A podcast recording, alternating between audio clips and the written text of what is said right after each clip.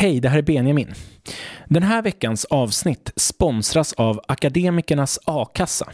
Det är en a-kassa som du med högskoleutbildning kan ha genom hela yrkeslivet. Men sen kom ju då forskarna också efter ett halvår och, började skriva, och experterna började skriva forskningsrapporter om Skärholmen och därmed om alla de här förortsmiljöerna som har byggts under efterkrigstiden.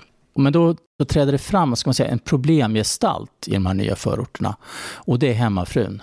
Som, som då blir den som man riktar in sig på.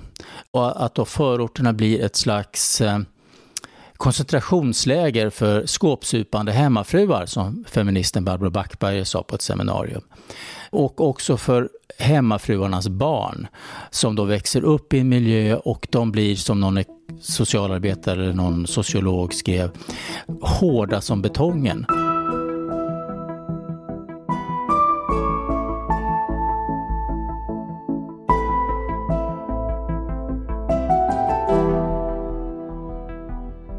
Dagens avsnitt handlar om förorten och dess historia. Gäst är journalisten Per Wirtén som skrivit den fenomenala boken Där jag kommer ifrån, Kriget mot förorten. Wirtén menar att det finns en konflikt mellan förort och innerstad och att den bidragit till stereotypa bilder av förorten. Vi samtalar om de ideal som legat till grund för byggandet av städer i Sverige och hur förorterna utformades för att vara demokratiska utposter som skydd mot fascism. Innan vi börjar dagens samtal så vill jag göra reklam för en ny omgång av Bildningskomplexet Live, som den här gången handlar om mordet på Olof Palme. Gäst är Hans-Gunnar Axberger, professor i konstitutionell rätt, författare till prisade boken Statsministermordet och Sveriges främsta expert på Palmeutredningen genom sin roll som huvudsekreterare i Statens granskningskommission. Vi kommer samtala om de olika huvudspåren och varför brottsutredningen sköttes så illa att det tidigt stod klart att mördaren aldrig skulle hittas. Samtalet äger rum den 14 november klockan 18 på Stora Nygatan 7 i Gamla stan. Biljetter köps på biletto.se som jag länkar till i avsnittsbeskrivningen. Köp biljetter i god tid då tidigare liveinspelningar blivit utsålda. Vårt samtal idag börjar med invigningen av Stockholmsförorten Skärholmen år 1968 som skulle leda till en av de mest intensiva debatterna under efterkrigstiden. Alltså Skärholmen var, när det byggdes då i slutet på 60-talet, den tredje riktigt stora förorten i Storstockholm. Sen den första var i Vällingby och sen byggde man Farsta och sen kom Skärholmen. Och så Skärholmen var en prestigeförort kan man säga när den byggdes. Det skrevs mycket om den och den var stor och centrumet framförallt var väldigt stort. Och det började redan innan invigningen på sensommaren 1968 då de stora dagstidningarna började skriva om det här färdigbyggda centrumet, att det var ett väldigt lyxigt centrum. Och det var det. Det var påkostat. Det var delikatessaffärer och restauranger. Och det var byggt också så att man skulle kunna gå. Det var liksom ett överhäng över affärerna så att man skulle kunna gå även i regn utan att bli blöt. Va? Ungefär som i Florens, husen. Mm. Så att, och de första reportagen var faktiskt att det här är ett lyxproblem. Skärholmen är för lyxigt. Vi kan inte, vi kan inte bygga så här lyxiga förorter så långt från Stockholms centrum samtidigt som halva världen svälter. Framförallt Expressen hade sådana artiklar. Så det, var, det är ett lyxproblem, Skärholmen. Men det där svängde ju då efter invigningen som var precis i början av september 1968, vilket var ett valår om jag inte minns fel. Så några veckor senare var det val. Och det var ett stort evenemang. Det var prins Bertils tal och det var det var Hootenanny Singers med Björn Ulvaeus som spelade. Så det var fullt med folk. Jag har sett foton där. Torget var helt smäckfullt med folk. Så det var ett väldigt stort evenemang. Men sen så kom det en väldigt stor backlash bara några dagar efter invigningen. Och det började med en jätteliten artikel på Dagens Nyheters ledarsida som var skriven av Lars-Olof Franzén som var en väldigt känd kulturjournalist. Och han lyckades på några få rader pricka in nästan alla stereotyper som sen fastnade på förortstorg och förortscentrum överhuvudtaget. Vad är det han skriver om? Ja, han skriver om de ensamma människorna som är förvirrade och identitetslösa och irrar omkring här på torgen. Det är den kalla vinden som blåser över torget, den hårda betongen. Och sen slutar han den här lilla ledarsticket med några klassiska rader där han skrev Det finns ingenting annat att göra med Skärholmens centrum än att rulla tomma ölflaskor så det låter riktigt jävligt i betongen. Riv Skärholmens centrum. Oh, ja. Och det här är bara så några veckor efter invigningen? Några dagar. Några jag dagar tror, jag tror att det är tre dagar, jag minns inte riktigt, men tre dagar kanske. Och sen utbröt en av de största kulturdebatterna i Sverige under efterkrigstiden. Och den handlade om Skärholmens centrum. Och det är osannolikt, men det var faktiskt artiklar dag efter dag, stora artiklar. Tunga kulturskribenter skrev i Svenska Dagbladet, Dagens Nyheter på kvällstidningarna. Och det var liksom allt. Det var från, som jag sagt, genomarbetade texter av författare som Lars Gyllensten, till rent slapstick. Då man tog ut Jacques Tati, fransk filmregissör, till Skärholmens P-garage och ställde honom där och tog ett kort på honom där han såg allmänt förvirrad ut och så skrev man något om att Jacques Tati är bortkommen i den nya förorten. Alltså det var liksom alla nivåer, från väldigt lågt till väldigt högt. Och då växte det fram en bild just av förorten som var just det här med att människorna är identitetslösa, de förlorar sin, sin liksom självkänsla i de här miljöerna, de blir ensamma. Och, och sen också att miljöerna då är liksom blåsiga, hårda och omänskliga. Du pratar ju också mycket om, det är par, mycket parkeringsplatser man har byggt. Man har byggt 4000 parkeringsplatser. Ja. Det, det, är bilism och kommersialism. Och det är också en plats där man inte kan mötas som människor. Nej, precis. Skriver du. precis. Och för att i Skärholmen hade man ju byggt då det största parkeringsgaraget kanske i Europa. Men man hade inte byggt några daghem. Så det var en given angreppspunkt. Så allt var inte bra. Men, men, men, det, men det, det som börjar med att det är att journalisterna åker dit eller skriver om detta fenomen och då händer det någonting väldigt viktigt tror jag. Och det är att höger och vänster, det här är ju revolutionsåret 1968 dessutom, men här är det konservativa skribenter, äldre herrar som förenas med de unga radikala röda rösterna. Och det som växer fram är en kritik av själva moderniteten alltså det moderna samhället. Det är en kritik av samhällsplaneringen som sådan. Kan man verkligen planera ett samhälle, skriver man på Svenska Dagbladets kultursida i artikel efter artikel utifrån Skärholmen. Och, och sen är det idén om den sociala ingenjörskonsten. Alltså hela ska säga, välfärdsmodernismen hamnar i skottgluggen på Skärholmens torg. Och det kommer från både höger och vänster. Men vad, vad, är det de kan förenas i här? För att, eh, man tänker ändå så här att jag förknippar socialdemokratin och vänster med ändå att man, att man ligger bakom det här eh, framåtskridandet och, och, att man, man kanske förknippar den höger med att vilja bromsa lite. Vad, vad, är det de förenas i? Men det är inte Socialdemokraterna utan vänstern på den här tiden avskydde ju Socialdemokraterna. Så att det, alltså det är den yttersta mm, vänstern okay. vi talar om. Kultur, den så, kulturvänstern och den politiska yttersta vänstern. Och och eh, de är traditionella konservativa. Och det är, det är kritik av bilismen som man betraktar som en amerikanisering av Sverige. Och sen är det den moderna arkitekturen som inte ser ut som i Stockholms innerstad. Eh, och, och sen är det idén om att man kan planera ett samhälle. Så man kan säga att det här är en slags första vad ska vi säga, ouvertyr eller trumpetsignal inför den, den nyliberala svängningen som ju kommer först långt senare, i, alltså på slutet på 80-talet, början på 90-talet. För mycket av de ingredienserna finns med i kritiken av Skärholmen. Och det intressanta är att det börjar då med, med alla dessa tidningsartiklar som jag kopierade och la en stor hög som jag har hemma i arkivet och är väldigt glad för att jag gjorde. Eh, men sen kom ju då forskarna också efter ett halvår och, började skriva, och experterna började skriva forskningsrapporter om Skärholmen och därmed om alla de här förortsmiljöerna som har byggts under efterkrigstiden. Och det är ungefär samma innehåll. Och, och då, men då strider, så träder det fram ska man säga, en problemgestalt i de här nya förorterna. Och det är hemmafrun. Som, som då blir den som man riktar in sig på. Att, att då förorterna blir ett slags eh, koncentrationsläger för skåpsupande hemmafruar, som feministen Barbro Backberger sa på ett seminarium. Eh, och också för hemmafruarnas barn som då växer upp i en miljö och de blir som någon socialarbetare eller någon sociolog skrev, hårda som betongen. Och mammorna för torftiga samtal med barnen vid sandlådan. Alltså sådana saker kunde man skriva om de som bodde i Skärholmen. Miljön har på något sätt trängts in i själen ja. på dem och gjort dem, gjort dem hårdare. Du skriver till och med att det är någon som nämner att det är svårare att komma i kontakt med sina känslor i Skärholmen. Ja, och, och en, en av de mest kända böckerna som det är Åke Down som var folklivsforskare och etnolog och skrev sin avhandling sen något år senare om just Skärholmen och Vårberg, de här förorterna som låg längs röda linjen.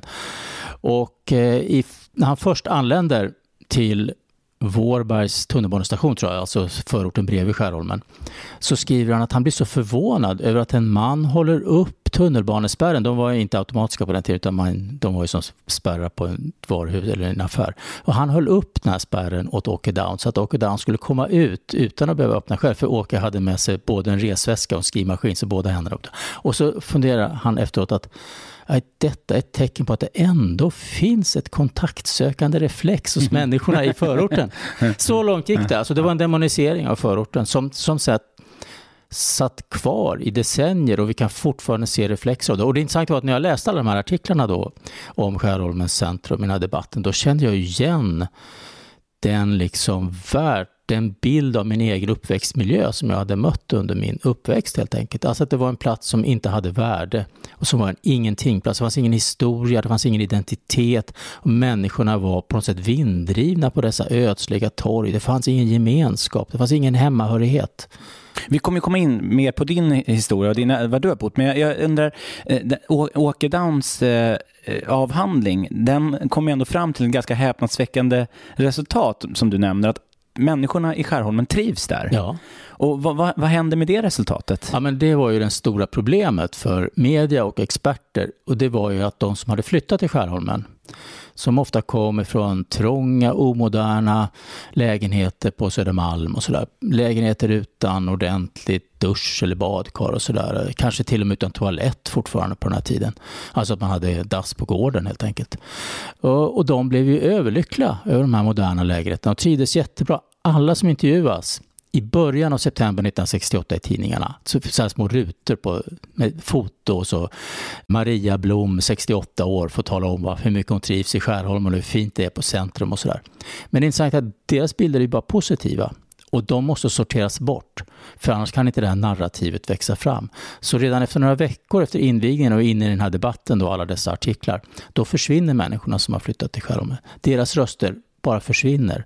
De, de, de, är inte längre tillfrågade utan istället tillfrågar man då experter som jobbar här. Lärare, socialarbetare, fritids, fritidsledare, poliser, ofta poliser faktiskt.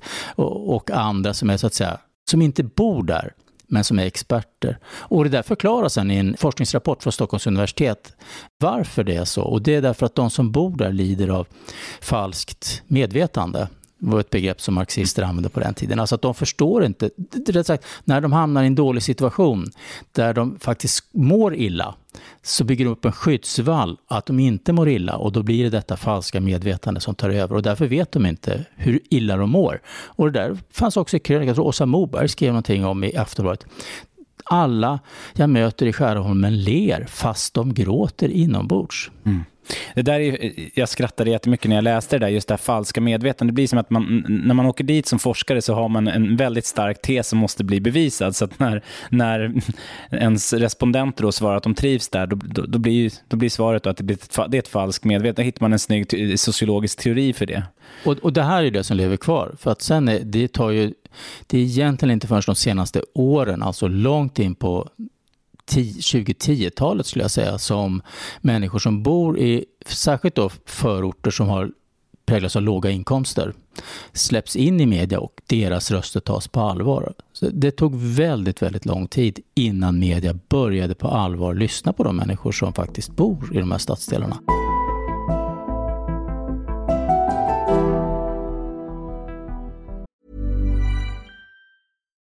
One size fits all seems like a good idea for clothes until you try them on. Same goes for healthcare. That's why United Healthcare offers flexible, budget friendly coverage for medical, vision, dental, and more. Learn more at uh1.com.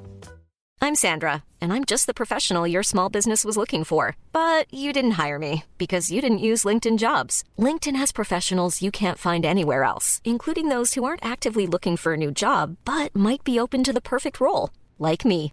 In a given month, over 70% of LinkedIn users don't visit other leading job sites. So if you're not looking on LinkedIn, you'll miss out on great candidates like Sandra. Start hiring professionals like a professional. Post your free job on linkedin.com/people today. There's never been a faster or easier way to start your weight loss journey than with PlushCare. PlushCare accepts most insurance plans and gives you online access to board-certified physicians who can prescribe FDA-approved weight loss medications like Wigovi and Zepbound for those who qualify. Take charge of your health and speak with a board-certified physician about a weight loss plan that's right for you. Get started today at plushcare.com slash weight loss. That's plushcare.com slash weight loss. plushcare.com slash weight loss. Jag, jag är bara intresserad också innan vi, eh, eller att vi uppehåller oss lite grann vid den här konflikten, kriget nästan då, som man kan säga att du ändå använder i din, i din bok, kriget mellan eh, stadskärnan, centrum i stad, Stockholms stad och den här, ja men då, om vi tar Skärholmen som ett konkret exempel. Det, nu vet ju inte folk som lyssnar idag, här, här och nu, alltså hur exakt den geografiska kartan i Stockholm ser ut och Skärholmen och Huddinge. Men om man bara tänker på, på idén att det finns ett centrum och sen så börjar man bygga ut och sen har man då Skärholmen centrum som ligger ganska långt ut. Där ser man det som ett, ett hot. Du, du nämner ju bara det faktumet att det, det, kommer en biograf ut dit, i Heron City som det idag heter. Det, man, man ser det, det som någonting märkligt. Alltså bio kan ju inte finnas ute i förort orten. Så vad, vad, vad handlar den konflikten om? Ja, den handlar ju om, om, om maktfrågor och statusfrågor i en, i en stor, väldigt stort stadslandskap som Stockholm har blivit. Och där är det så att Stockholms kommun i varje och den finns kvar idag. Den här finns nu. Den pågår precis nu, fast ingen riktigt pratar om den. Varje sån här plan som Stockholms kommun tar fram om stadsutveckling och hur Stockholm ska utvecklas står det nästan alltid i första meningen att Stockholms innerstad ska stärkas socialt, ekonomiskt och ja, på alla andra sätt. Man ska stärka innerstaden ekonomiskt ännu mer än vad den redan är idag. Va? Man ska koncentrera makt och pengar till innerstan. Och det är ett uttryck för den här konflikten. Att man försöker liksom på något sätt vidmakthålla att makten har, i den här stora regionen har ett centrum, ett geografiskt centrum. Och det där yttrade sig också för några decennier sedan, på, måste ha varit på 00-talet, då Stockholmsregionen, alltså det som då hette landstinget, som är ansvarig för den stora regionala planeringen, då tog man fram en ny regionplan som heter RUFS, som fick en enorm, skapade en enorm debatt. För där förklarade man för första gången att Stockholm skulle inte längre vara ett stadsområde med bara ett centrum, alltså innerstan, utan Stockholm skulle bli en region med många olika mittpunkter, många olika centrum, som man pekar ut sju eller åtta tror jag, centrum i Storstockholm som skulle bli så att säga ansamlingar utav service och ja, allt möjligt. Så man skulle liksom, Stockholm skulle, innerstad skulle inte längre ha det här monopolet på att vara mittpunkten. Och, och sen dess har ju Stockholms politiker motarbetat den planen frenetiskt. Medan kranskommunerna, de jobbar på efter den här RUFS-idén och det ser vi nu att de här utpekade centrumpunkterna i den fler flercentrumstaden så att säga, eller mång, staden med många centrum, håller på att ta form. Det gör hela tiden under aktivt motstånd från Stockholms innerstad. Ibland undrar jag om det också har att göra med alltså, idén om hur en stad byggs. Att man också, alltså inte, om jag ska vara lite snäll mot politikerna nu, eh, politikerna nu, att det inte bara handlar om, om makt utan också vår idé kring den klassiska staden. Jag menar, New York har sitt Manhattan, Paris ska vi inte prata om. Alltså, hur, hur det ändå på något sätt börjar i mitten och sen så sträcker det liksom eh, sig utåt på ett sätt. Ja. Kan det vara också en sån, liksom, att det blir, det blir ett hot mot den gängse bilden av en stad när det börjar dyka upp andra centrum? Ja, den gamla traditionella europeiska bilden av hur en stad ska se ut, mm. det gör det absolut. Mm. Och, och det, det, märktes ju när Stockholm började växa igen här för några år sedan och man började bygga väldigt, väldigt mycket. Och då var ju parollen hela tiden staden växer. Så när man mm. byggde mm. i Midsommarkransen eller på eh, någon annanstans i Stockholm, då, då var det under parollen staden växer. Men de som bodde där har ju alltid upplevt att de har bott i staden. Huddinge är också stad, Skärholmen är stad. Så att så det här är också en strid om vad är en äkta stad och hur ska en äkta stad se ut. Och när Skärholmen byggdes på 60-talet och även längre tillbaka under 40-50-talet, då fanns en annan idé om hur staden skulle se ut. Då byggde man medvetet den nya demokratiska staden när man byggde de här förorterna. Det var liksom en ny idé om hur staden ska se ut. Och sen fanns den konservativa idén att staden ska se ut som den gjorde 1890. Det vill säga det ska vara stenhus och det ska vara raka gator och ja, som det ser ut i Stockholms innerstad. Och det är också det som händer i Skärholmen-debatten 1968, att den här idén, den gamla idén om staden, stenstaden, återvänder. Och det är den som sen, från 1980-talet, totalt dominerar idén om hur en stad ska se ut. Och när jag pratade om den här boken, och var ute, pratade, jag var ute jättemycket och pratade på bibliotek och för människor om den här boken, och om förorternas idéhistoria och sådär, då brukade jag alltid börja med att be alla blunda och tänka på en stadsmiljö, typisk stadsmiljö i Stockholm. Och sen är, så efteråt, hur många, så, så är det ju den retoriska frågan, ja alla ni tänkte ju nu på Götgatsbacken eller Drottninggatan eller Hamngatan eller Sergels torg, men ingen tänkte ju på det torget som ligger utanför det här biblioteket i någon förort i Skarpnäck eller Huddinge eller Skärholmen. För det är liksom bortsorterat som stadsmiljöer. Det, är, det har numera sorterats in under begreppet misslyckad stad. Men det är det ju inte, utan det är ju levande stadsmiljöer som alla andra. Mm, just det. Eh, ett begrepp som vi behöver också uppehålla oss vid lite kort, det är ju det här sprawling som du pratar om. Det är kopplat till det vi pratar om nu, att en stad liksom språlar, den växer, den spretar ut sig. Kan du beskriva vad, vad det här begreppet betyder? Eh, uh, sprawl är ett amerikanskt begrepp som beskriver hur amerikanska städer, men också städer i Asien, Australien och många andra delar av världen har utvecklats sedan 1980-talet ungefär, eller 70-talet. Och det är ju att städer håller på att förlora den här givna mittpunkten. Mittpunkten håller inte längre utan de, blir, de liksom växer ut som någon slags mm, till synes oformlig massa av hus och motorleder och vägar och tunnelbanelinjer och pendeltåg och allt möjligt.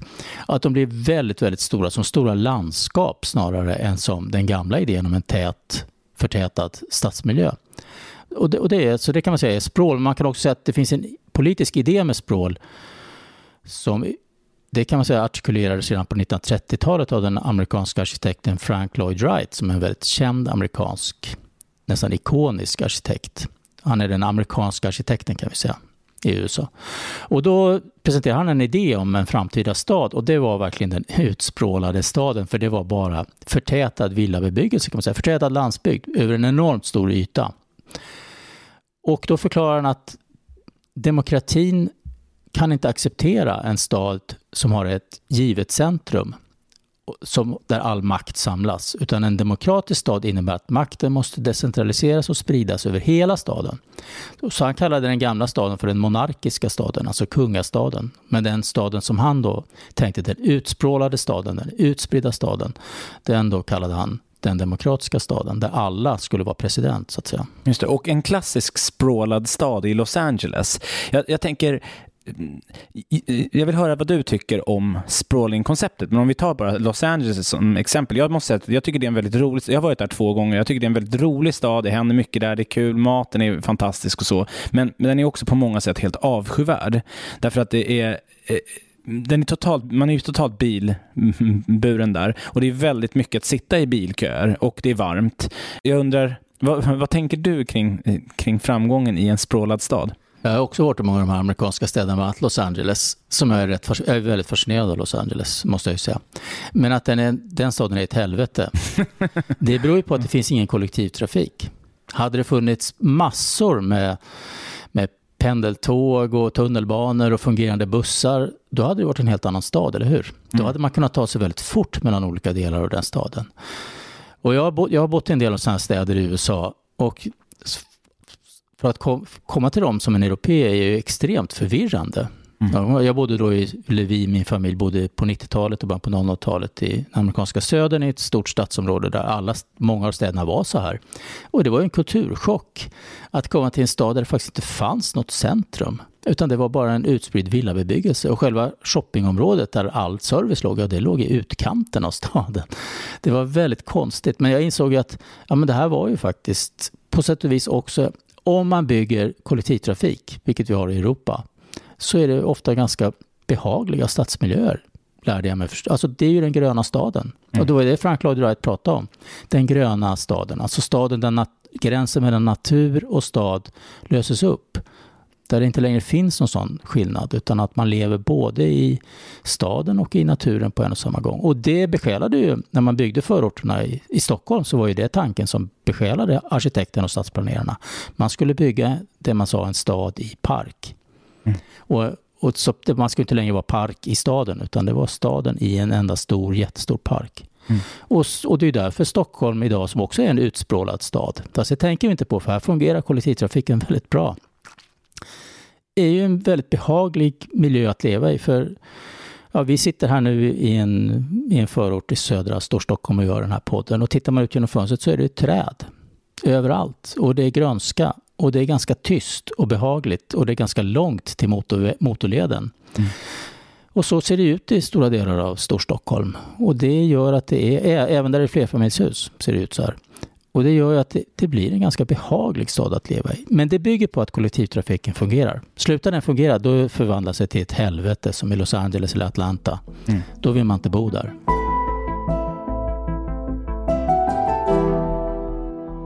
Jag tänker så här, när man promenerar runt i en stad så förstår man ju inte hur mycket av, liksom, det, ett, vilken tankevärld som faktiskt finns i den här staden. Alltså det finns en idé. Det men inte bara arkitekter som har tänkt, utan det är, det är ideologer, det är politiker. Det finns liksom en idé om vad en god stad är. Så jag skulle vilja att vi pratar lite grann om de här idéerna. Och där finns det ju två stycken eh, arkitekter, två tänkare. Vi har nämnt den ena, Frank Lloyd Wright, amerikan.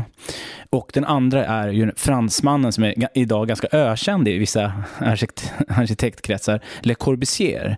Som, som, bara för folk som inte vet vem han är, du, du ska få berätta, men han är ju känd bland annat då för att ha kommit med ett förslag, har jag läst då, på 30-talet i, i Stockholm, att man skulle riva Gamla stan och bygga någon slags ja, men, brutalistisk betongstad, funktionalistisk. Han är ju funktionalismens stora eh, portalfigur. Men om vi tar de här två tänkarna som är helt olika i sin, sin, sin tankevärld kring hur en stad ska byggas. Vad, vad kan man säga om de två?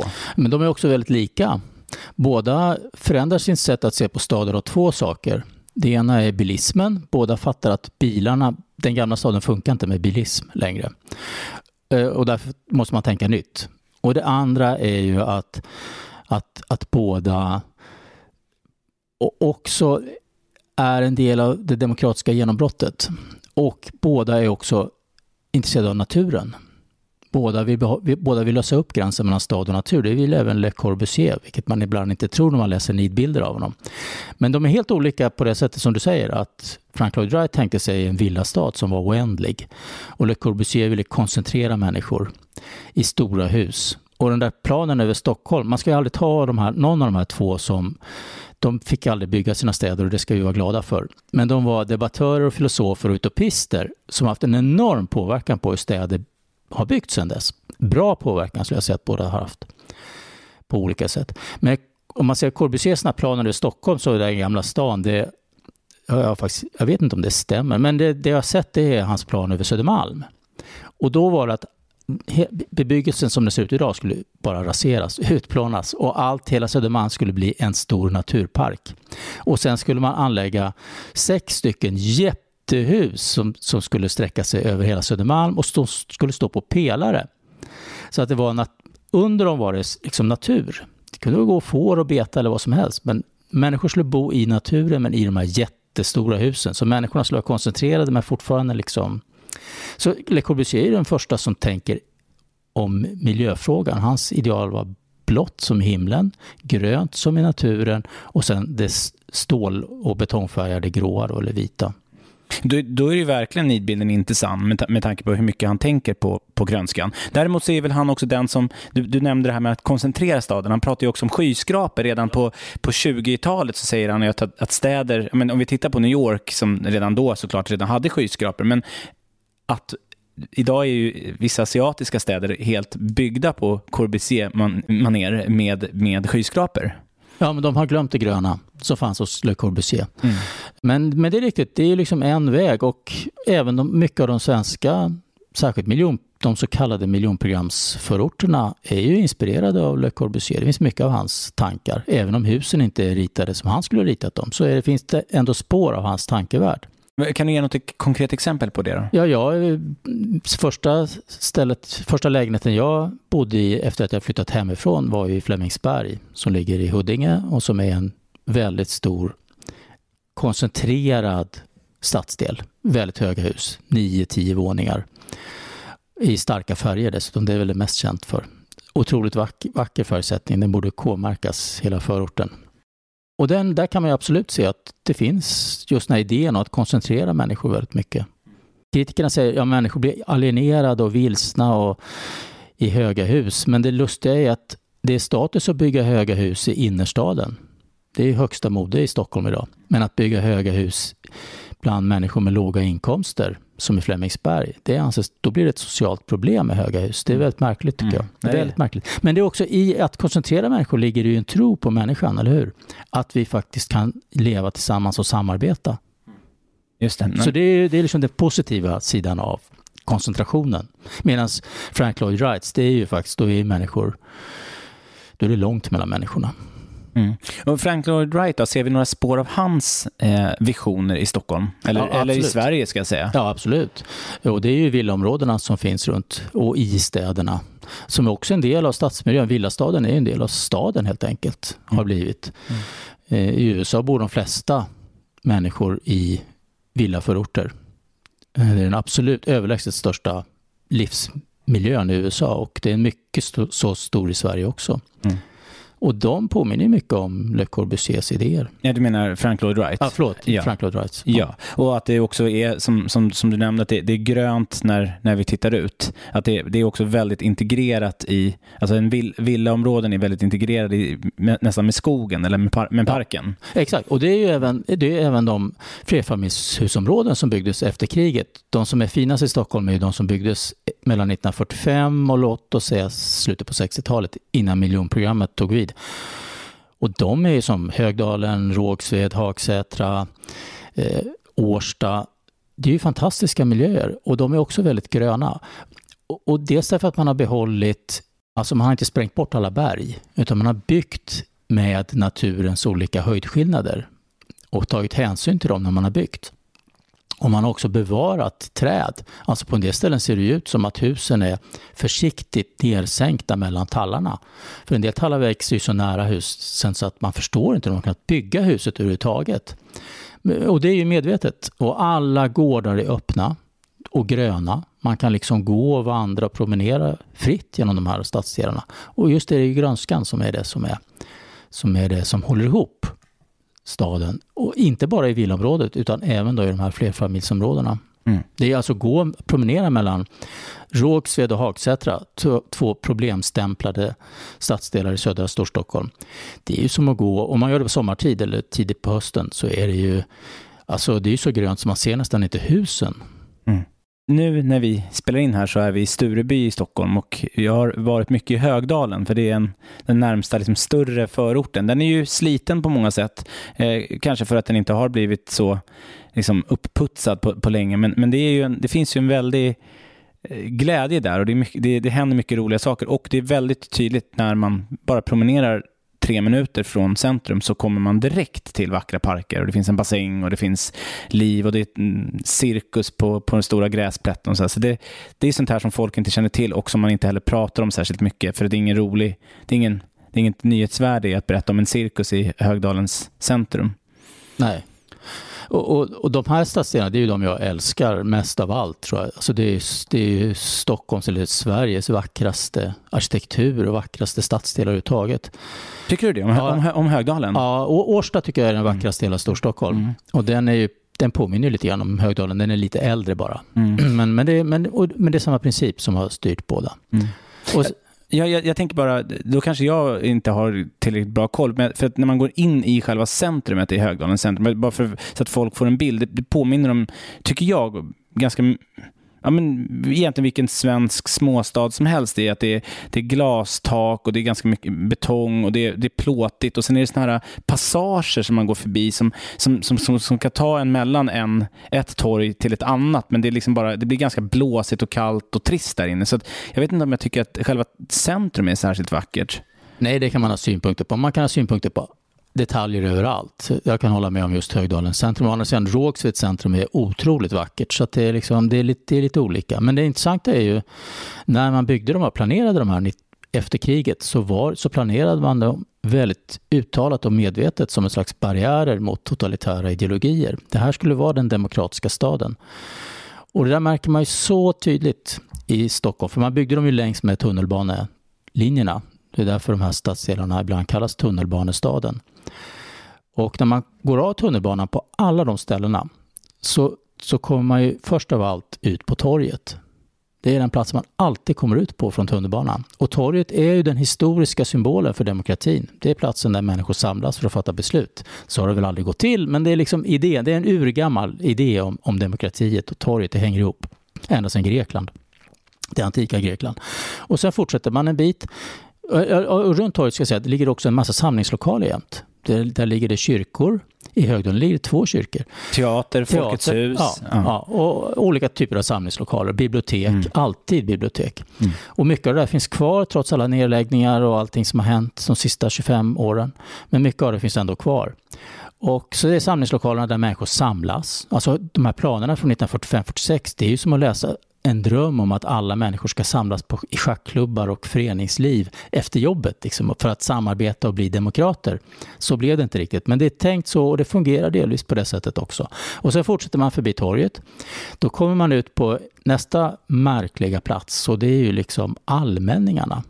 Som är någon slags det är inte riktigt parker, som, det ser inte ut som Kungsträdgården eller Humlegården inne i stan, utan de är mer liksom obestämbara platser. Det kan vara rätt rufsigt, det kan vara bergknallar eller buskage eller, eller någonting annat. Och de, de är inte riktigt park och de är inte heller privat mark, utan de är någonstans mitt emellan allmänningen. Det är som vi pratar idag om, den kulturella allmänningen på nätet. Och det här, var, och det här skapades ju även i villaområden.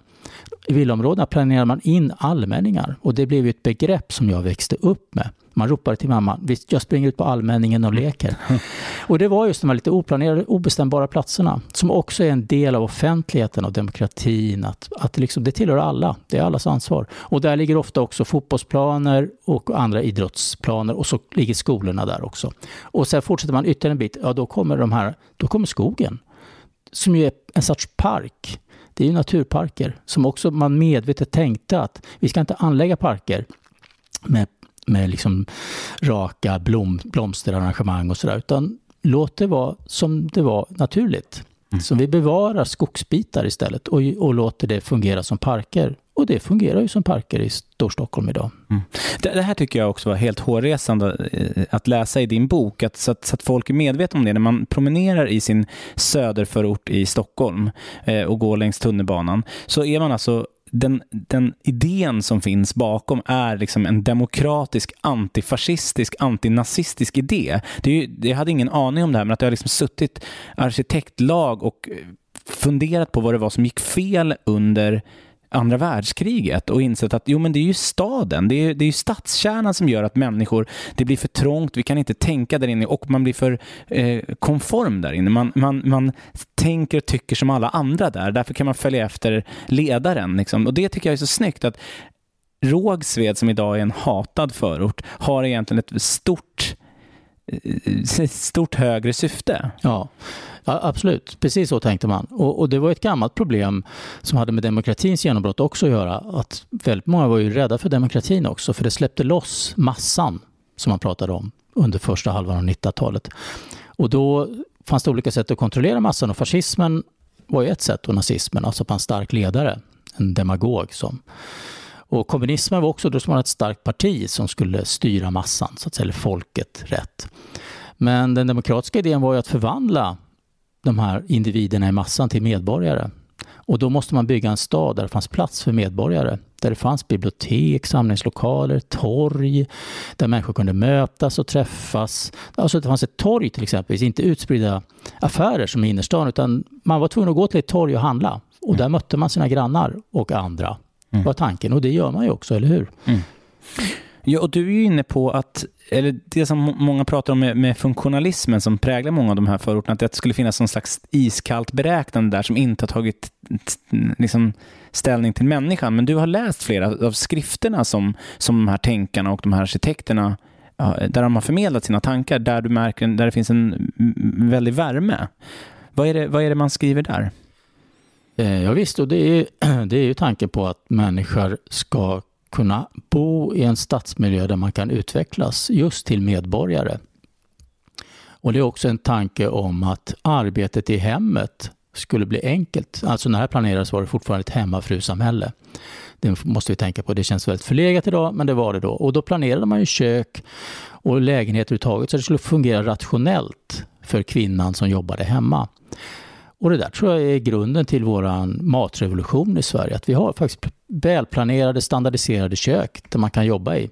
Om man går ut och letar lägenhet, det är ju fascinerande. Jag har gjort det med mina barn några gånger när de flyttar hemifrån. Och så går man och tittar på hus byggda på 1910-talet. Hopplöst illa planerade lägenheter. Massa döda utrymmen. Och så går man in i en lägenhet som är byggd 1948. Och plötsligt är allt på rätt plats.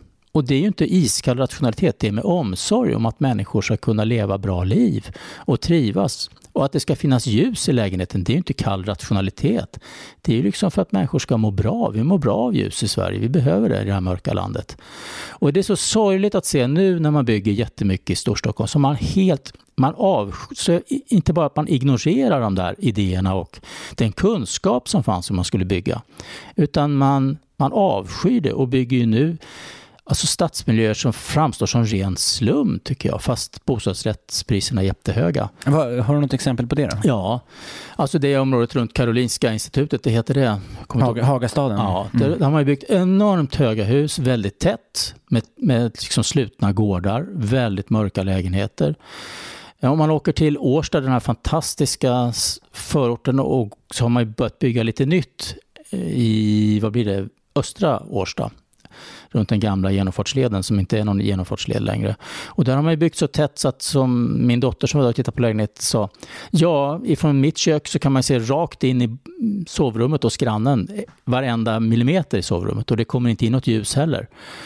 Årstaberg är ett annat sånt här område som byggs nu med jättehöga hus, alltså 15 våningar minst. Mm. Och de ligger så tätt så man förstår ju hur det kommer att bli när det blir klart där. Att det kommer ju inte, bor man på tredje våningen, det kommer ju vara mörkt dygnet runt. Mm. Är det bra bo, boende? Jag tycker inte det. Nej. Utan, utan det gör man ju därför att man ska exploatera marken så mycket som möjligt. Och bostadsföretagen ska tjäna så mycket pengar som möjligt. Det, och det som byggs nu, det är ju inte heller att det bara byggs ifrån någon slags vinstintressen. De finns verkligen i botten. Men det är också, återigen, en ny idé som har utvecklats om hur staden ska fungera. Som jag brukar kalla, man kan kalla lite olika saker, nyurbanismen eller förtätningsdoktrinen eller vad som helst, som också är ett antal regler man har ställt upp om hur stad ska byggas. Och då är man tillbaka till hur staden byggdes på 1890-talet. Alltså man är tillbaka till den fördemokratiska staden. Och de idealen är det de som nu som dominerar när man bygger. Och det, har liksom, det är en idé som har växt fram också i offentlig debatt och i rapporter, utredningar, i forskningsrapporter. Alltså, det är precis samma idéarbete som skedde på 1940-talet, men nu i en helt annan riktning. Just det, och där tar du upp ett exempel. Hammarby sjöstad som är en, en stadsdel, som, den, tillhör ju, till, den tillhör ju Södermalm. Eh, och, och, den tyck, jag har alltid den som ett skräckexempel på, den, jag tycker att Hammarby sjöstad är en sån stadsdel som byggs över hela Sverige. Den finns överallt. För det första ser ju alla hus exakt likadana ut. Och det, jag, jag, om ni, för, att, för att lyssnarna bara ska få en bild av hur Hammarby sjöstad ser ut, så ser den ju ut som om man går till sitt, vilket, där ni nu bor när ni lyssnar, så går man ner ner till torget där det finns en ny byggnad, en ny bostad. Så ser Hammarby sjöstad ut. Det, är de här, det, det finns något litet, det är någon litet färgglad puts, men det är rätt trist. Liksom. Det ser i grund och botten ut som en skokartong. Men där är det ju otroligt lite grönska, apropå det här vi har pratat om en ut, utsprålade staden så är det ingen, det finns liksom ingen grönska där utan det är verkligen bara asfalt och sen är det eh, fyrkantiga, allt är, det, det rutor liksom, allt är upp, eh, uppritat i rutor. Och det, det, det känns, det är jättetråkigt att vara där. Det, det, liksom, den saknar två saker som var utmärkande för den här, de här förorterna som byggdes efter andra världskriget. Det ena är att det finns, som, som, du säger, det finns inga naturområden, det finns inga liksom allmänningar, det finns inga tallar. Detta, detta träd som är så karaktäristiskt för Storstockholm, tallen. Det finns ingenting sånt där. Det finns inga buskage, utan det finns en park mitt i stadsdelen som ser ut som en väldigt anlagd, ganska liten, men väldigt anlagd park med liksom ansatt gräs och små blommor i, i lådor och sådär. Och sen finns det inget torg. Det finns inget torg i Hammarby sjöstad och det är ju medvetet därför att i den här nya idén om staden så vill man inte ha några torg. Utan man vill att det ska vara ett rutnätssystem av gator och längs med dem ska det då ligga utspritt butiker och restauranger och sådär. Det ska inte finnas någon samlingsplats. Och, och det tycker jag är, det tror jag är en stor förlust.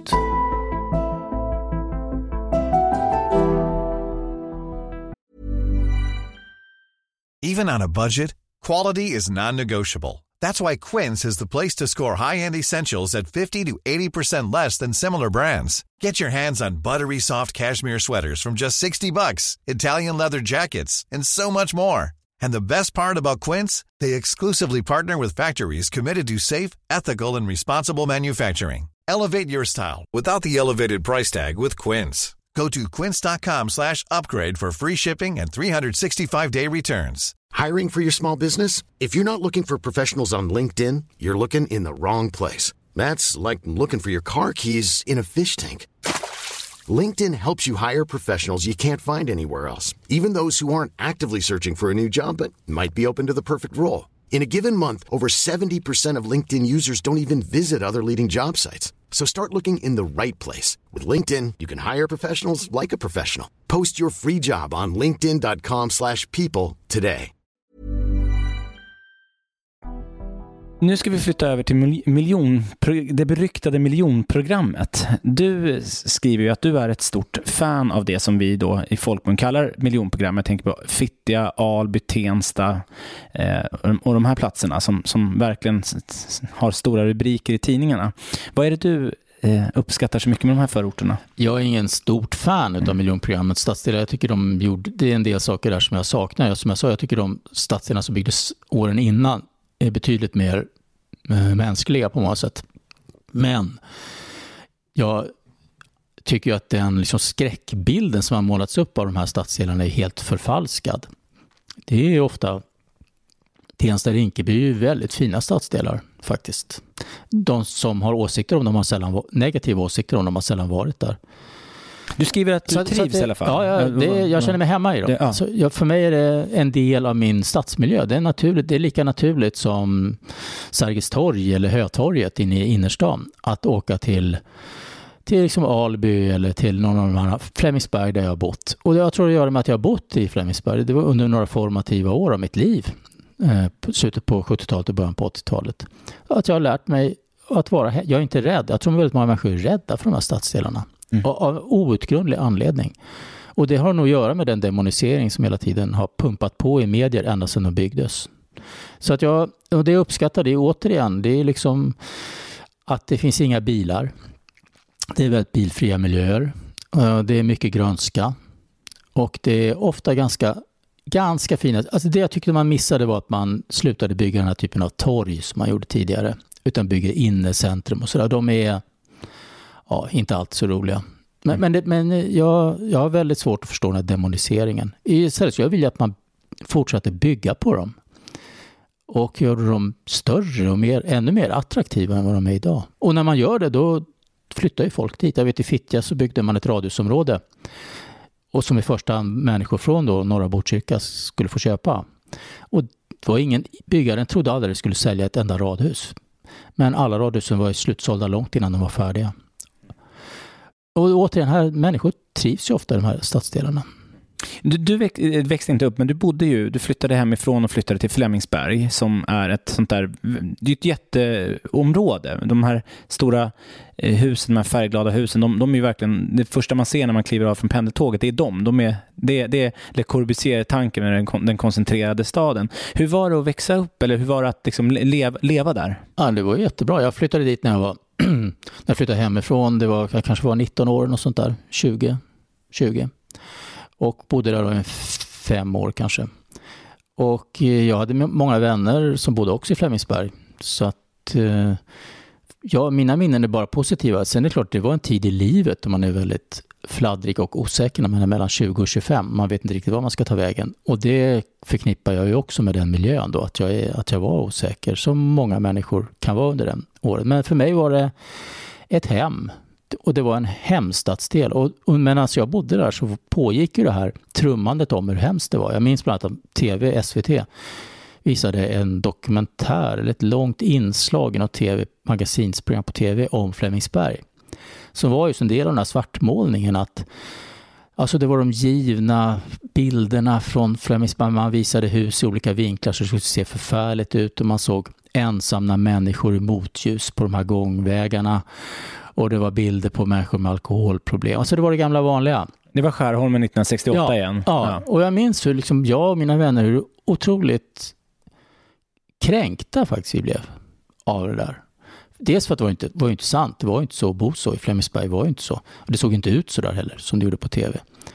Men det var också någon slags att hemmet skändades av människor som inte bodde där, nästan aldrig hade varit där och inte hade någon som helst kärlek till, till den stadsdelen. För där man bor, man hyser ju ofta någon slags kärlek och ibland hatkärlek till där man bor. Och det gör man ju även när man bor i en stadsdel med låga inkomster som är en fattig stadsdel. Men den hänsynen till människor som bor där, den tar man inte utan man utgår från att de, att de inte ska trivas. Och nu är det liksom, ja, känns det som att den här debatten om skjutningarna och gängvåldet, att det är själva stadsdelarnas och miljöns fel att människor blir våldsamma. Det är ju lite så det är frammålat. Det är nästan som att det är ett arkitektoniskt problem. Att, ja, men att betongen har letat sig in i folks hjärtan igen och gjort, gjort de här förortsmänniskorna onda. Och så är det ju inte. Men däremot har det skett någonting de sista 20 åren och det är att mycket av servicen har försvunnit från de här stadsdelarna. Polisen har försvunnit, Arbetsförmedlingen har försvunnit, biblioteket har kanske lagts ner. Mycket av det har liksom försvunnit och butikerna också. Och, och, men det är ju någonting annat. Mm. Det är någonting helt annat. Mm. Och sen har man inte alls tänkt på hur mycket pengar man har plöjt ner i Stockholms innerstad. Framförallt Malmskillnadsgatan, Regeringsgatan, de här stadsdelarna som ständigt byggs om. Jag menar, hur många miljarder har man inte plöjt ner på att renovera, bygga om, förnya, ändra karaktären? Under oss, alltså det har ju byggts om ständigt Stockholm city sedan jag blev vuxen. Men Stadsdelen Flemingsberg har aldrig i stort sett byggts om. Tensta-Rinkeby har knappt byggts om heller. Man kanske har adderat något litet hus och sådär men någon ordentlig ombyggnation och uppgradering och modernisering har inte skett medan innerstaden moderniseras hela tiden och blir mer och mer lik förorterna för övrigt. Det blir gågator och bilfria miljöer och, och sådär. Just det. Du skriver ju ganska intressant att på 70-talet när man gör reportage om Flemingsberg så skriver man illa. Det är de här äh, bilderna från Skärholmen, att man, är, äh, man blir hårdare här, det är svårare att tänka och, och så vidare. Men det, det är, finns inga invandrare, det nämns inte på 70-talet, utan det är en figur som dyker upp på 80-talet som sen kommer att bli återkommande negativt kopplad till förorten, invandraren. Vad, vad, vad handlar det här om? Ja, invandraren, den invandrade gör, gör entré i de här bilderna och även tror jag i samhällsdebatten, för det sker ju samtidigt. Eh, någon gång i mitten på 1980-talet. Och då blir den invandrade den stora problemgestalten som avlöser den tidigare problemgestalten som var socialbidragstagaren. Eller alkoholisten eller narkomanen. Och jag tror att det där hänger samman med att, eh, att just i de här stadsdelarna där det blev väldigt många människor som hade invandrarbakgrund, dit de flyttade från hans lediga lägenheter där, passerades en toleransgräns för vita svenskar någon gång i mitten på 1980-talet. Det var ju många som var invandrade, i de som var vita, som kom från Finland eller andra delar av Europa, Norge och så. Här. Men någon gång på mitten av 1980-talet så inträffar det här som vi vet inträffar överallt i USA och Europa och det är det som kallas för white flight eller vit flykt människor med vit hudfärg började flytta ifrån till exempel Flemingsberg. Därför att det blev en för hög andel människor med mörkare hudfärg. Och jag tror det handlar om hudfärg faktiskt, inte vilket land man kommer ifrån. Och då blev det plötsligt ett problem. Och man började göra reportage om hur många barn det är på förskolan eller dagis eh, som hade invandrarbakgrund. Och sen är man tillbaka i lokaltidningen något år senare och ser man oj, nu är det ännu fler. Hur ska det här gå?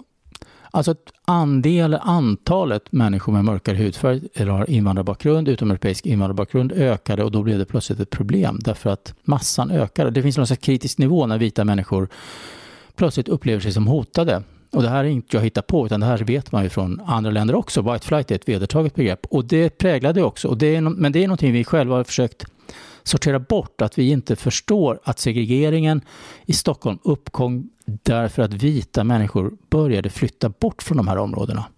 Det, var ju det, det, det som det är alltså att vita människor koncentrerar sig så, som är segregeringens egentliga orsak. Mm. Det är ju inte chilenare eller iraker som orsakar segregeringen. Eller människor som kommer invandrare från de länderna. Utan det är ju det är svensk, människor som är födda i Sverige med vit hudfärg som skapar det här problemet. Och koncentrerar sig till vissa stadsdelar i Stockholm som är helt vita. Mm. Men då om man tar det här kopplat då till Flemingsberg, vad är det som gör att invandraren, varför, varför blir det en negativ karaktär? Ja, men det tror jag gör. Oj, det, men det är en helt, oj, det är en lång historia som, har, att göra, som har att göra med rasismens historia. Mm. Det är ju det som slår till. Och det är, en, det är ett eget program tror jag i den här podden. Mm. Men, jag, men jag tror faktiskt att det är det som slår till. Och det är det jag försöker beskriva som just white flight. Och därför blir de här människorna problem. Mm. Eller betraktas som problem. De är naturligtvis inga problem, men de betraktas som det. Och, det, och det är också något som har historiska rötter. Tidigare var det ju arbetarklassen, fattiga arbetare, som var, betraktades som problem. Eh, som människor som var lösaktiga, som söp, som slog varandra på käften, som blev kriminella. Men hela den här projicerades om så att det istället blev människor med så kallad invandrarbakgrund som man problematiserade på det här sättet. Trots att väldigt många av dem är välutbildade akademiker och, och allt sådär. Men, men då blev det plötsligt de som blev som man förde över den här bilden på, eller förväntningen att de ska vara precis så här. Mm. Och då blir de ett problem, fast de inte naturligtvis är det, utan berikat Sverige Just det. Och du säger ju också att idén om miljonprogrammet är också en, en, en, förfalskning eller en förvrängning av verkligheten. Att bara det faktum att vi, fick, vi förknippar miljonprogrammen med betong. Men jag tyckte det var intressant att du skriver att endast 15 procent av all bebyggelse gjordes i betong. Resten är inte i betong. Så att det är en, eh, eh, liksom, de här bilderna är också falska. Hur, hur, hur byggdes den bilden upp? Men det tror jag att göra med de här bilderna i media. Och, och de här nyckelorden som återkommer från 1968 och framåt om betongen och det vindpinade torget och allt det här. Och, och sen blev det bilden av miljonprogrammet blev bara de här ganska få storskaliga förortsmiljöerna som Skärholmen, Tensta, Flemingsberg och Hammarkullen i Göteborg och sådär. Det blev bilden av miljonprogrammet fast det är ju en mycket liten del av miljonprogrammet. Och de flesta miljonprogram som, miljonprogramshusen byggdes ju i tegel och träpaneler och var inte alls nio våningar höga. Utan jag menar, jag bor i ett radhusområde i Huddinge. Det är ett miljonprogramsområde. Det byggdes under miljonprogrammet, ett typiskt miljonprogramsområde. Och det är byggt i tegel och trä. Och så såg ju de flesta ut. Åk till Köping och titta på de stadsdelar som byggdes under miljonprogrammet, alltså slutet på 60-talet, första halvan av 70-talet, så är det trevåningshus i tegel med träpanel kanske och stora balkonger och exceptionellt välplanerade lägenheter. Det, just det här med välplanerade också, som, som vi har varit inne på, som på något sätt kännetecknar i min värld, miljonprogrammet, jag tycker du skrev en sån, en, en, verkligen en träffande sak. Det var att när man åker ut Kungens Kurva och Skärholmen som vi har diskuterat, de här kaotiska rondellerna och ett sammelsurium av massa olika byggnader. Det är ju vad som händer när det inte finns en planering. Kungens kurva, ja. Ja, Kungens kurva. När det liksom, när man tänk, man, för att man hör ju ibland ett argument som heter att en stad måste få växa fram dynamiskt genom marknadsliberala krafter. Att marknaden kommer att se till att den här staden växer så som, så som behovet är för stunden. Men där ser vi ju att ja, det, det, det behöver inte alltid bli så, utan när det, när det finns en tanke bakom en stad så så kan det faktiskt vara mer framgångsrikt än vad vi faktiskt tror. Kungens kurva är ju en, en stadsdel som har växt fram, precis som du säger, organiskt, som man säger i debatten, som man idealiserar om och drömmer om att det ska, att det ska ske. Och den, är, den har växt fram på det sättet och den har blivit ett helvete. Alltså den är inte vacker, och den är inte funktionell och den, är, den har ingen framtid skulle jag säga om den inte byggs om radikalt. Man kan inte gå där och det är, det är ju en väldigt stor Man kan inte sak. gå där och det är stora ödetomter eh, och sådär som, som, inte har någon, som inte fungerar. Alltså det är avstånd som inte hade behövt finnas där. Och det är fult faktiskt. Stora delar, inte allt, men stora delar. Medan Skärholm, och det blev så därför att Huddinge var, det var början på 90-talet och Huddinge höll på att gå konkurs som alla andra kommuner gjorde under 90-talskrisen och man sålde av marken till, till byggare och företag. De fick göra vad de ville och då blev det sådär. Medan Skärholmen, som du säger, det var ju planerat. Det var samhällsplaneringens krona och därför är fortfarande Skärholmen en behaglig stadsdel att röra sig i. Ett fantastiskt fint torg, ett, en fungerande stor fin galleria. Alltså torget är ju, det är ju Stockholms Det är absolut Stockholms, inte vackraste, men absolut Storstockholms trevligaste torg. Det, det uppfyller alla krav. Alla de här idealiserade föreställningarna om torgliv finns i Skärholmen. Det finns inte på Medborgarplatsen på samma sätt, det kan jag säga, men i Skärholmen. Barn som leker och spelar fotboll, gamlingar som sitter på bänkarna och pratar med varandra och spelar schack. Kyrkan som ligger mitt på torget har alltid porten öppen. Alltid på dagtid. Det är torghandel och det är butikerna som då är präglade av invandrade människor. Alltså det är, på torget så går liksom riktningen ut mot Mellanöstern, Afrika, andra delar av världen och, och in i gallerian. Där är de stora globala varumärkena. Så där kan man säga att drömmarna går till London och New York. Va? Så det är verkligen en globaliserad plats och hela den här globala uppdelningen mellan fattiga och rika länder finns koncentrerad till den här fantastiska platsen i Skärholmen. Och där är det som där folklivet är ju konstant. Och, och det byggdes ju faktiskt, det, alla, det är ingen som tänker på det, men de arkitekterna som utvecklade det, de hade ju de italienska städerna som föredöme. Och om man står på torget i, i skärmen, då finns det ju också en sån här typisk italiensk trappa som går upp till bostäderna. Jag vet inte om du har tänkt på det? Mm, nej, det har jag inte tänkt alltså, på. Det är precis efter de här italienska idealen med att en, torget ligger lite nere och så är det en stor, stor bred trappa upp till husen. Och, det, och så ligger husen liksom som på höjden då väldigt vackert upplagda så att man kan se ner mot torget ifrån bostäderna. Så det är, liksom, det, är de gamla italienska stadsstaterna och demokratiska stadsstaterna som är idealet som svävar över Skärholmen.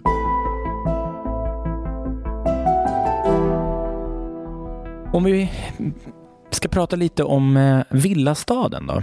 Hur får Sverige villor? Ja, det är också en Ordet villa, var kommer det ifrån? Det har jag aldrig riktigt lyckats Villaförorterna började byggas i huvudsak på 1910-20-talet och det är egnahemsrörelsen som var en folkrörelse kan man säga, med konservativa förtecken från början. Sen blev den socialdemokratisk i praktiken kan man nog säga, men från början var det väldigt konservativa förtecken. Och det var att människor, skötsamma arbetare och lägre medelklass skulle kunna ha råd att bygga ett eget hus med stor tomt där de kunde odla rödbetor och äppel, äppel, ha äppelträd och sådär. Rabarber och allt möjligt. Så man såg till att det fanns lån. Och sen är det väldigt välplanerade områden. I Huddinge där jag bor är väldigt, väldigt, väldigt, väldigt präglat av egnahemsrörelsen. Delar av Huddinge och det kan man fortfarande se spåren av. Att det, det var väldigt välplanerat hur man bygger väg, gatorna, parkerna och så vidare. Men sen byggde människor sina egna hus tillsammans eller ofta tillsammans och så var det med hjälp då från egnahemsrörelsen och även från staten. Man kunde få billiga lån. Och det var liksom en väldigt speciell estetik som växte fram där med Carl Larsson och Ellen Key som någon slags vägledande estetiska filosofer kan man säga. Så den här bilden, målningen som Carl Larsson, jättekänd av, frukost i gröngräset tror jag den heter, som han har målat, där man ser familjen sitta under en björk vid ett rödmålat trähus och äta frukost i det gröna.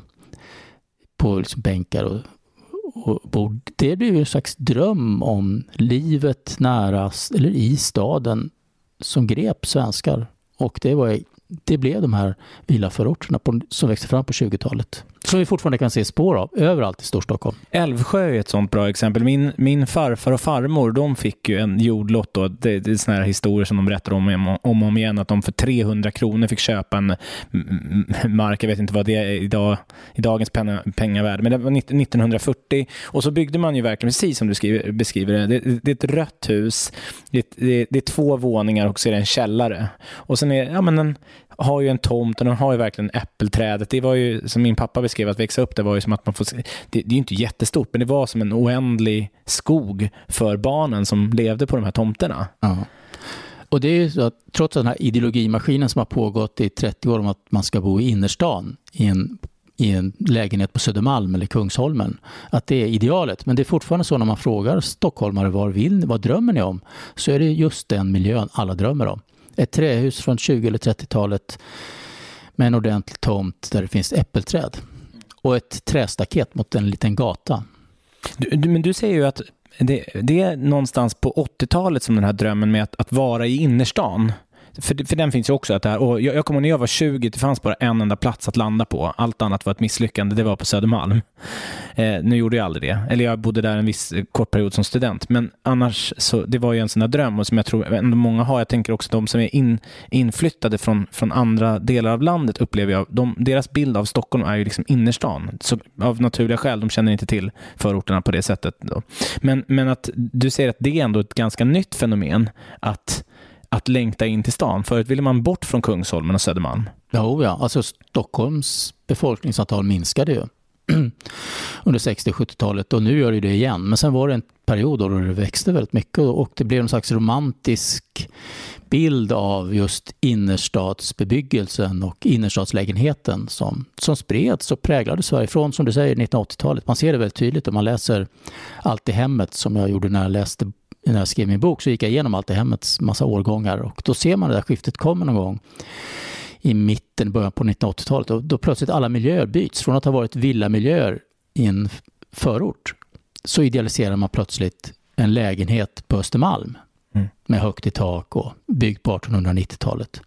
Och det är svårt att förstå varför det kommer, men det har någonting att göra med det stora tror jag, politiska ideologiska skiftet. Att vi går från en förenklat nu då, socialdemokratisk eller solidarisk liberal samhällsmodell, välfärdsstaten, till en nyliberal, mer privatiserad, där varje enskild människa är ett eget framgångsprojekt. Alltså det är ett stort skifte som sker någon gång i början på 90-talet. Det kan vi ha olika åsikter om och värderingar om, men det är ett skifte som sker. Och jag tror att den här smakriktningen mot den fördemokratiska innerstaden den hänger ihop med det. Alltså det går inte att förklara på något annat sätt, för det sammanfaller i tiden. Mm. Och vad är det man längtade bort från, när man, när man ville bort från, från stan, och vi, alltså innan 80-talet, och, och, ville komma ut till villastaden, vad var det man längtade efter? Ja, det omoderna. Man ville bort från det omoderna. Mm. mm det, liksom det gamla lägenheter som var slitna. Och sen på den tiden var ju också stad, innerstaden någonting helt annat än idag. Idag är innerstaden sanerad intill förbannelse.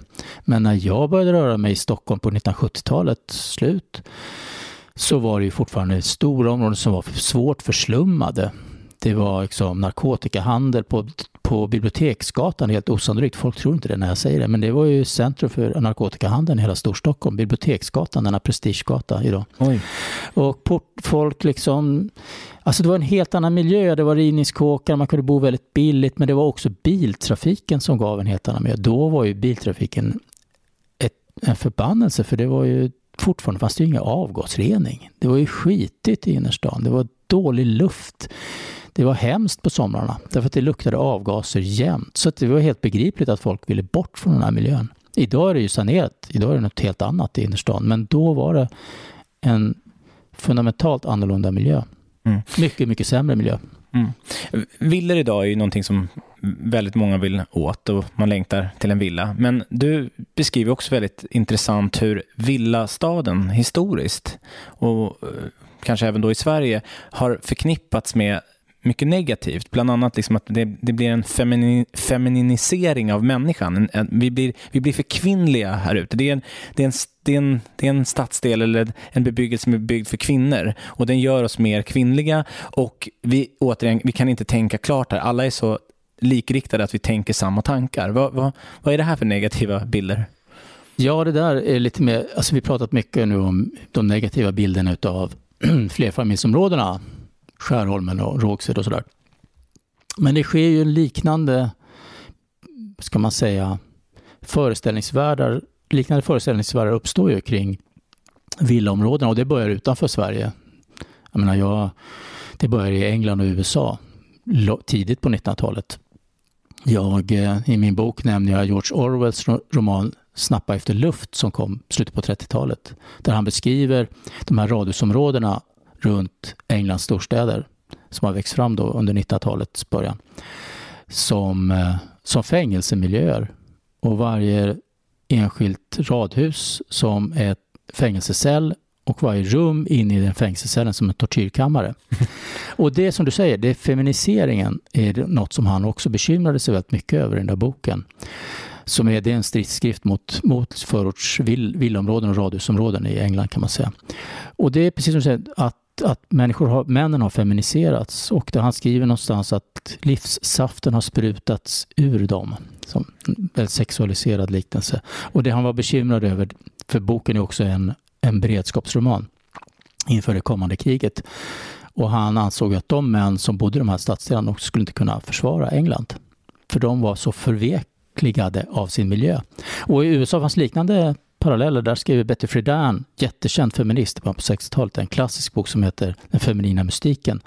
Som handlar just om villaförorterna som hemmafrufällor där kvinnor blir inlåsta i ensamhet och blir skåpsupande hemmafruar. Och hon, hon beskriver det då som ett koncentrationsläger för kvinnor. Och där skriver hon också i den boken hur det stiger en dimma av homosexuella män eller homosexualitet från de här villaområdena. Så det är återigen den feminiserade mannen. Mm. Och, och, då blir innerstaden det blir den maskulina platsen med de höga husen och liksom business och makt och politik och pengar. Medan förorten med grönskan, barnen och allt det här, det blir liksom den feminina staden. Och det där kan man se fortfarande liksom i film och populärkultur spelas ut lite grann det där. Det är jätteintressant det där. Eh, vi har ju även exempel från Sverige som du tar upp. Eh, Karin Mannheimers serie, en tv-serie som gick mellan 1987 till 1998 som heter Svenska hjärtan. Som utspelar sig på ett radhusområde och där, där har vi precis de här återkommande stereotyperna att människorna just inte kan tänka originella tankar och att man, man, är, man är fast i, ja, i ett fängelse. Ja, det, det är väldigt det är en underbar tv-serie, gjord med stor kärlek. Eh, både till radhusen och till människorna. Men det är som du säger, stereotyperna är, de är så fastmurade i den berättelsen, eller inmurade i berättelsen. Så att även om hon, jag tror inte hon såg det när hon gjorde det. Utan det var en sån del av tidsandan. Och det är ju så, en dotter i en familj där, om jag, minns fel, om jag inte minns fel nu, hon vill ju någonting annat. Och för att kunna befria sig från det här konformistiska livet så måste hon ju då fly till Kalifornien. Så det är liksom hoppet mm. att komma bort från radhusen. För det, det är konformismen som du säger. Det är det som mycket kritiken riktar sig mot just villa och radhusförorterna. Eller villastaden. Och, och det är ju att alla gator ser likadana ut. Säger man. Alla hus ser likadana ut.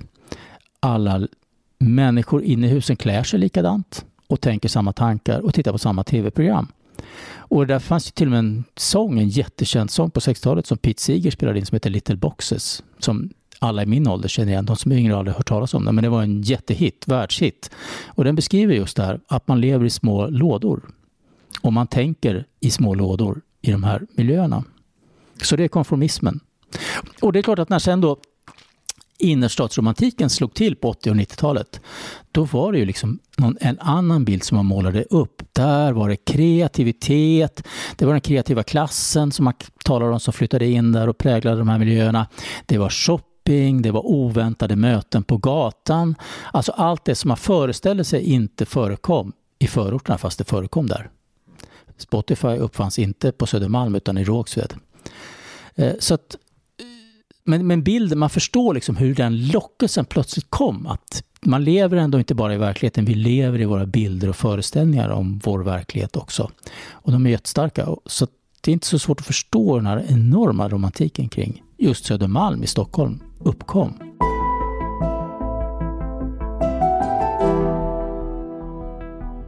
En avslutande fråga då. Din bok är ju en hyllning till förorten. Det råder ingen snack om. Det en, eh, jag skrev ju på sociala medier och verkligen rekommenderade eh, din bok och jag fick många svar som, oh, där folk verkligen vill läsa. Man, man, eftersom väldigt många människor bor ju i förorten, man vill liksom kanske också få en liten annan bild. Men det finns ett perspektiv som jag inte har hittat i din bok, som, som jag ändå har med mig från, från min tid i förorten. Jag upplever att det kom i slutet på 90-talet, kanske början på 00-talet, en så här motrörelse som handlade om den här otroliga inneboende kraften som finns i förorten. Och den kunde jag liksom inte känna igen mig i heller. Jag tyckte det fanns en, en romantisering av eh, mm, förorten. Där är det så kreativt och där i, i centrum så träffas människor och så skapar man och så skriver man en bok och så gör man en film. Och det kom ju mycket musiker från eh, svensk hiphop kom ju från förorten. Det var, jag upplevde att, att det var lite grann ett sånt där plattityd, liksom pladdrigt eh, ja, men fjäskande som jag inte riktigt känner igen mig Jag skulle bara vilja höra vad du, vad du säger om det. Känner du igen att det finns en, en, en, en annan sida som handlar om att på något sätt hylla förorten lite oförtjänt? Ja, men det håller jag med om. Dels är den ju sann. Alltså, förorterna är mycket mer kreativa än vad människor tror. Musiker och entreprenörer bor ofta i förort. De flesta stockholmare bor ju faktiskt i förort mm. och har gjort det i decennier. Men, men jag håller med. Det, det, finns en sån, en sån idealisering som jag också tycker kan vara besvärande. Men man måste förstå den. För det är så nerhållna grupp, samhällsgrupper och sociala grupper i samhället alltid har agerat för att förstärka sin egen självbild. Alltså jag är övertygad om att det fanns en liknande idealisering kring arbetarfamiljen under arbetarrörelsens stora period på 1920-30-talet. Och jag tror det, en, och det, det, finns en likadan romantisering, eller om man ska kalla det för självförstärkande retorik kring att vara African American eller svart i USA. Och jag tror det är nödvändigt för att kunna resa sig för grupper som är nedhållna eller upplever sig som, eller är diskriminerade eller på olika sätt illa behandlade av, av samhället att stärka sin egen självbild. Och fattiga stadsdelar, fattiga förortsområden har varit så utsatta för det här hatet och föraktet i så många, så många decennier att om man bor där så har man ett behov som är helt självklart att förstärka bilden av den egna livsmiljön och därmed av vem man själv är. Mm. Så jag tror man måste förstå det som en identitetsskapande rörelse som är helt nödvändig om man ska liksom förändra någonting. För i förlängningen så förändrar man tror jag. Men jag upplever också att den har fångats upp av många journalister. Det är inte bara från människor som bor i förorten, utan det är någon... Eh, man, man, nu ska man tala gott istället ja, om det, förorten. Ja, liksom. Det håller jag med om. Ja, och, och det, det, enda som, för mig, jag tänker så här att jag har alltid känt mig hemma i förorten. Jag älskar att, att, gå till de här olika eh, torgen. Jag gillar biblioteken. Jag gillar att promenera och, äta en eh, korv på, på kiosken. Men däremot så, så tycker jag också att det, det finns mycket ful bebyggelse. Det finns mycket restauranger som är tråkiga. Det finns mycket butiker som faller ihop. Herregud, ja. ja så, så det är ju också en... Så här, jag, jag, kan, jag kan ändå tycka att det finns en viss befogad kritik kring förorten. Att man, ja, men du har ju varit inne på det, att det har ju inte byggts om i Flemingsberg på väldigt länge, men det gör det i innerstan. Det finns liksom skäl att också säga... När man pekar på att det finns mycket problem i förorten så kan jag hålla med bitvis om att ja, det är för att det, det är eftersatt. Men man kan inte generalisera. Man kan inte säga förorten i singular, utan man måste vara specifik och säga ja, Hallunda ser för jävligt ut. Jag tycker faktiskt inte att det är någon kul miljö i Hallunda. Jag har aldrig tyckt det. Och det finns andra ställen som också är, inte fungerar så bra och som inte är så bra. Men för så är det alltid i en storstad. För grejen är att delar av innerstan är också hemsk. Mm. Jag tycker Kungsholmen är förfärligt. Det brukar jag säga när jag pratar om den här boken och det är alltid någon som protesterar vilt. Men jag tycker stora delar av Kungsholmen är urtråkigt. Och så är det ju i alla städer. Så är det i London, så är det i Paris, så är det i New York, så är det i Sydney, så är det liksom i Karlshamn eller Tingsryd eller var som helst. Det ser olika ut på olika platser och en del platser är inte så kul och andra är jätteroliga. Och, men vi måste bort från den här generaliseringen. Vi måste bli mer specifika. Och så, det där torget blev inte så bra. Men det där som ligger i grannförorten, det är skitfint. Mm. Varför, varför, varför kan vi inte göra alla torg lika fina? Alltså, förstår du vad jag menar? Och, och problemen finns även i de privilegierade stadsdelarna, i de rika stadsdelarna och det finns även i innerstan. Det finns även i Danderyd och i Djursholm. Mm. Ett jättestort tack Per för din medverkan. Tack för att jag fick vara med.